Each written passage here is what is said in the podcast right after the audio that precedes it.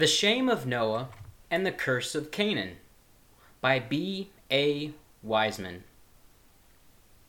Shem visited the family of Noah after the flood. Not unlike any other family today. Sin rears its ugly head even in the best of families. And even though we obviously wish it did not, we all know it does. The price of moral purity is firm conviction to walk in the power of the Holy Spirit and fulfill the righteousness of the law. Look at Romans chapter 8 verse 4.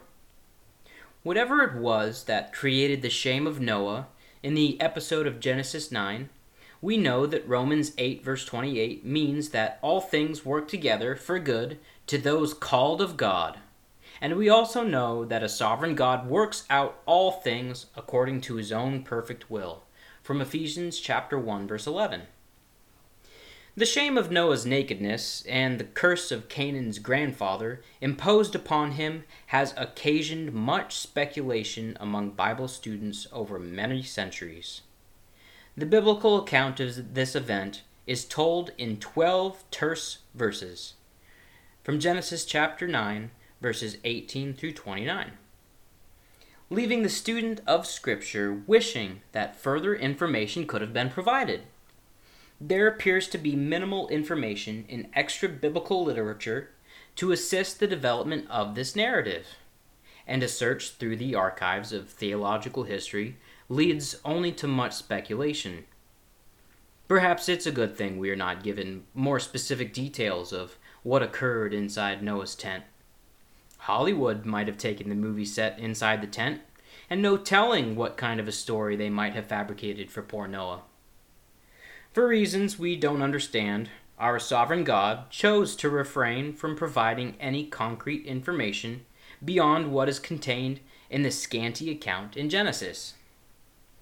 This author wishes to add one more voice to the chorus of speculation that has already been advanced in trying to understand the Genesis account of Noah's episode of drunkenness, and the apparent events that occurred during his inebriation, and the ensuing curse that he pronounced upon his grandson Canaan in the aftermath. This excursion is undertaken with full acknowledgement that it is not wise to be dogmatic in evaluating this account. This author wishes to tread carefully and humbly in full realization that it is not wise to venture too far from shore when we have so little scriptural information to guide us. With this in mind, please open your Bibles to Genesis chapter 9, verse 18. And let's take a walk through the account of Noah's shameful state of drunkenness and the curse imposed upon Canaan. The goal is to confine this study to the briefest possible commentary and avoid what might become speculative dissertations that are not at all fruitful. A brief analysis. From verse 18 And the sons of Noah that went forth of the ark were Shem, and Ham, and Japheth. And Ham is the father of Canaan. These pertinent facts stand out in this declaration. Number one, Noah was the father of three sons Shem, and Ham, and Japheth. While all three sons begat sons, some sixteen in all, the Holy Spirit emphasizes in this narrative only one of these sixteen grandsons of Noah Canaan.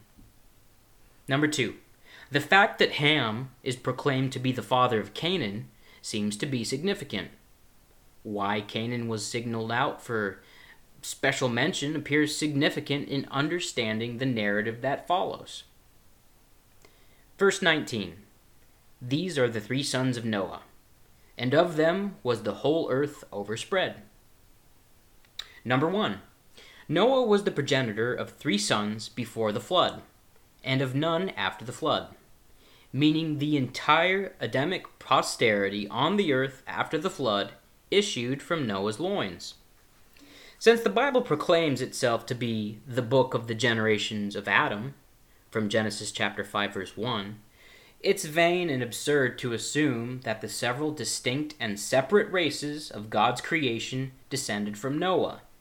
This would defy all laws of nature, refute all the known laws of reproduction, disgrace the Word of God, and give full, unbridled endorsement to evolutionary humanism. Number two, the Bible concerns itself only with the Caucasian posterity of Adam and the genealogies issuing from Shem, Ham, and Japheth after the flood. That other distinct and separately created races were aboard the ark is not discussed in Scripture, because from the beginning, the Bible announced itself to be the history of Adam and his posterity alone. Rest assured that all the separate and distinct races were created within the original design of our Creator before Adam was formed of the dust of the ground. All the races were given distinctive qualities, with their Creator pronouncing it good. Look to Genesis chapter 1, verse 31. From verses 20 and 21, we read And Noah began to be an husbandman, and he planted a vineyard, and he drank of the wine, and was drunken and he was uncovered within his tent. Several relevant points can be attained from these verses. Number one, it must have been many years after Noah and his company departed the ark before this event occurred. You see, it takes time to plant and nurture a vineyard. But more than this, consider the number of years required to transpire before Canaan would have been born. Ham had no children when he departed the ark. Look to Genesis 8, verse 16. Further, Canaan was the youngest son of Ham. Look to Genesis 10, verse 6. With Cush, Mizraim, and Phut having preceded him. Number 2. It would impugn the sterling character of Noah to believe that he willingly became drunk. While there is nothing in the narrative to suggest why Noah might have indulged himself to the point of drunkenness, we know that drunkenness is a highly profiled sin one that Noah would not want to be guilty of, lest he mar his otherwise notable character. How Noah ended up drunk is left to speculation. It's not unusual for a person in a state of inebriation to remove his clothing, although this generally happens when inappropriate sexual behavior is underway. We must accept the fact that Scripture says that Noah lay uncovered, naked in his tent. Number 3. Many a scholar points out that prior to the flood, there was no fermentation of the grape juice. Thus, radical changes that came to the earth and its atmosphere after the flood brought about the process of fermentation. Number 4. The traditional interpretation of this narrative follows a literal rendering with the belief that Noah, however it might have occurred, lay drunk in his tent. Upon discovery of this indiscretion, Ham told his other two brothers, who arrived on the scene, and they walked backwards, covering the naked body of their drunken father. Traditionalists insist that if any type of moral perversion had taken place within Noah's tent, it would be revealed in the scripture. From verses 22 through 26. And Ham, the father of Canaan, saw the nakedness of his father and told his two brethren without. And Shem and Japheth took a garment, and laid it upon both their shoulders, and went backward, and covered the nakedness of their father. And their faces were backward, and they saw not their father's nakedness. And Noah awoke from his wine, and knew what his younger son had done unto him. And he said, Blessed be the Lord God of Shem, and Canaan shall be his servant. Many positions have been advanced in the endeavor to define the nature of the event within Noah's tent. Conventional wisdom is the literal interpretation and simply indicates that Noah lay drunken in his tent, and his son Ham was motivated to report the matter to his brothers Shem and Japheth. The brothers gathered up some sort of garment, draped it over their shoulders, walked backwards, and covered the naked body of their father careful not to look upon his nakedness. The strength of this position is that it appears clear from the narrative that Noah lay drunk and naked in his tent. Moreover, traditionalists point out that Ham gazed upon the nakedness of his father and then notified his two brothers, who, finding their father in this shameful condition, walked backwards and covered their father's naked body. Traditionalists hold strictly to the text and insist that if any moral perversion with another person were underway, Genesis would clearly say so. Of course, the traditional interpretation has been challenged for a number of reasons. Many people have difficulty trying to reconcile a righteous man like Noah lying naked in a drunken stupor. Still, others wonder why Ham would gaze upon his naked father, or why Ham would have failed to cover his father's naked body on his own initiative. We can understand that nakedness was surely not pleasing to God, for he himself declined the apron of fig leaves designed by Adam and Eve and replaced them with coats of skin. Look to Genesis chapter 3 verse 21, which were a shadow of the righteousness of Jesus Christ that covers the sinful nature of man and makes him fit for the presence of God. The biblical record is clear. Both Shem and Japheth became proactive once they knew of the status of their father. They walked backward because they did not want to gaze upon his naked body. Then they covered his nakedness. The traditional, conventional view is often challenged and sometimes refuted by those who insist that something far more sinister must have been taking place inside of Noah's tent. These views are all based on personal speculation, and in reality, anyone who seeks to define the basis for the curse placed upon Canaan must do so without the clear weight of Scripture. One is forced to weigh in on all of the potential options and choose the one that seems to carry the greatest weight of conceptual biblical truth. While the case of nakedness is condemned in Scripture, does it warrant placing a curse upon Canaan by his grandfather? And if Ham were the one who gazed upon his naked father, why should another, in this case Canaan, be charged with his father Ham's sin? This is especially true because Ezekiel chapter 18 verse 20 and elsewhere in the Bible confirm that the soul that actually commits the sin shall die. It seems evident that there was something about Canaan that made him deserving of this curse. Some Bible scholars offer into evidence Leviticus chapter 18, verses 7 and 8, and Leviticus chapter 20, verse 11, in support of another definition for the nakedness of the father, seeking to establish that the nakedness in Noah's tent might have involved more than just an uncovered, naked, drunk man. You see, the Bible defines the nakedness of the father in the following manner from Leviticus chapter 20, verse 11, we read, And the man that lieth with his father's wife hath uncovered his father's nakedness. Both of them shall surely be put to death. Their blood shall be upon them.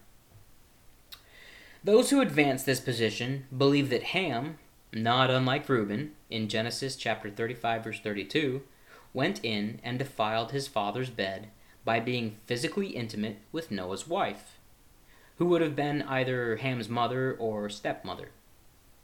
Another speculation is that Canaan was the one who entered the tent and either committed incest with Noah's wife or committed sodomy upon Noah, thus justifying the curse.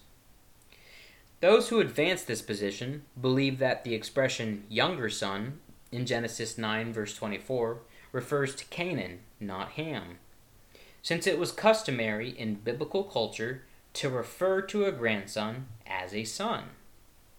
Those who advance this position seek to justify why the curse was placed upon Canaan, if he was actually not involved in the incident.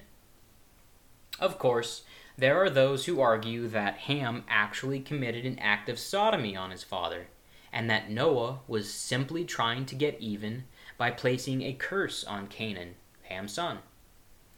But one thing is certain there is no end to the speculation that has arisen over the centuries regarding the shame of Noah and the curse of Canaan. So, what are we left with in this matter?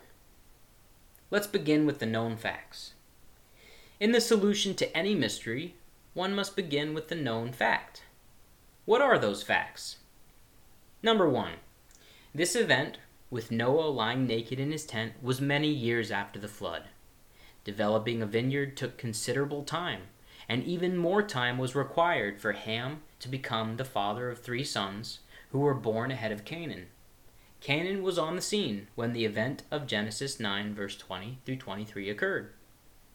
Number two, what we know about Noah is that he was a virtuous, upright, godly man who lived in full compliance with Jehovah. Aside from the episode in Genesis 9, there is not a single negative about Noah in Scripture. Thus, we must be extremely guarded in assigning any sin to Noah that Scripture does not confirm. Number 3.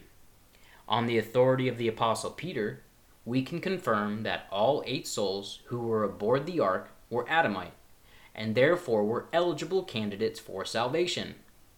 We can rightly state that all eight Adamite souls who stepped from the ark were noble stock, including Noah's wife and three sons, from 1 Peter chapter 3 verse 20.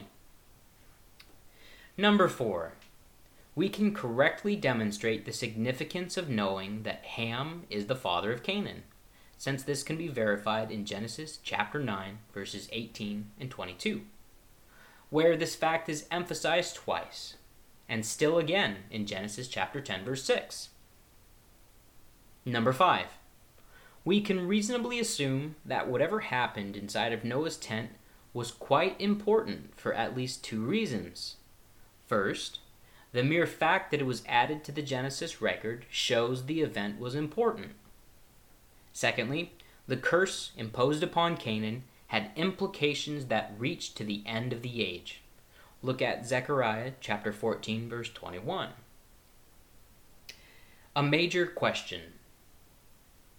What might have been the overarching reason for the inclusion of this incident in the Genesis record?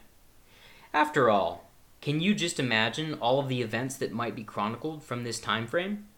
Surely there must have been profound reasons for including this event in Scripture. Perhaps this scene provided the means by which enmity or hostility placed by Jehovah between the seed of the woman and the seed of the serpent could be made effectual. Moreover, this would provide the connecting bridge between Cain, the pre flood wicked seed, and Canaan, the post flood wicked seed. The enmity between the two seeds of Genesis 3, verse 15. It is a fact that the enmity placed between the seed of the woman and the seed of the serpent in Genesis 3:15 had to continue after the flood to confirm the prophetic word. That Canaan is to post-flood history as Cain was to the pre-flood era is readily discernible by the fact of the curse placed upon him. You see Cain was cursed after the fall in pre flood history, while Canaan bore the curse after the flood. The enmity of Genesis chapter 3 verse 15 had to exist within the walls of the ark in order for the veracity of Genesis to remain in unbroken continuity.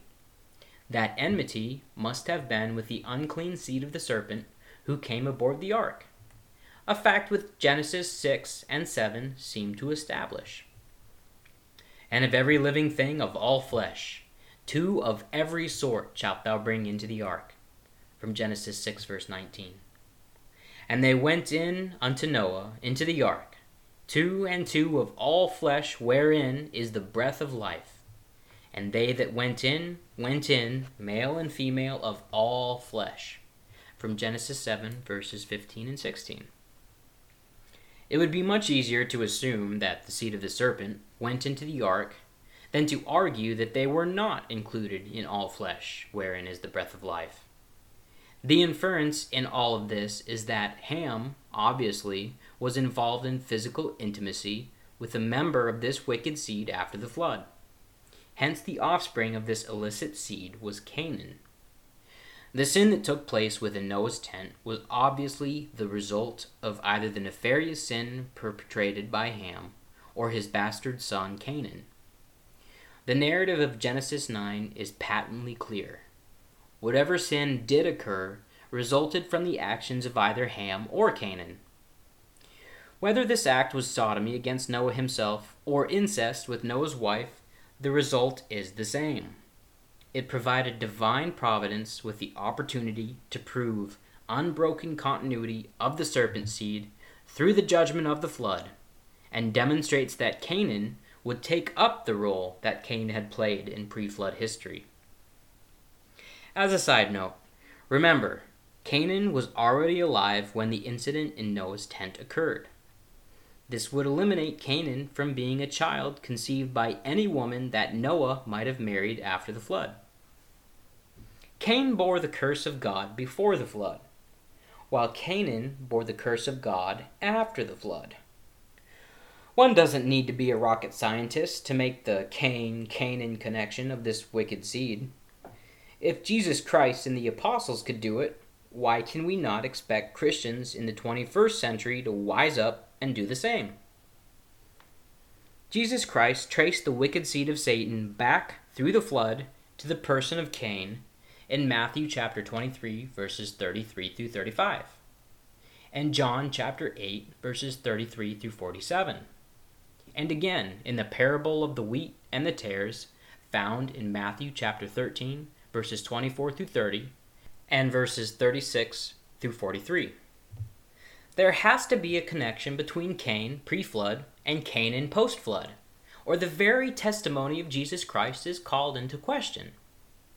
Moreover, the Apostle John had no problem identifying Cain as being of that wicked one from 1 John chapter 3 verses 11 through 12. Conclusions Whatever else Jehovah may have intended by the inclusion of the event within Noah's tent after the flood, it had a primary purpose of demonstrating the unbroken continuity of the seed of the serpent through the great flood. Just as sure as there was an unbroken continuity of the woman seed in the flood through Noah and his son Shem. Just as Cain was the primary representative of this wicked seed before the flood, Canaan became the poster child for the wicked seed of Satan after the flood. The descendants of Canaan played a dominant role in subsequent history, beginning with the genealogy of Canaan's several sons in Genesis chapter 10, verses 15 through 19. And thereafter they continued to remain a thorn in the side of the covenant seed descending from Noah, Shem, Arphaxad, Salah, Eber, Peleg, Reu, Serug, Nahor, Terah, Abraham, Isaac, and Jacob, and the twelve tribes of Israel. The curse of Canaan assuredly moved forward in time and history with the descendants of Canaan and plays a significant role even today. The shame of Noah ended in the identification of the progenitor of the serpent seed after the flood. Nothing in Scripture appears by chance. Divine providence has used this otherwise shameful event in the life of Noah to identify the serpent seed in post flood history. Glory to God. May the final consummation of the prophetic announcement in Genesis 3:15 take place quickly.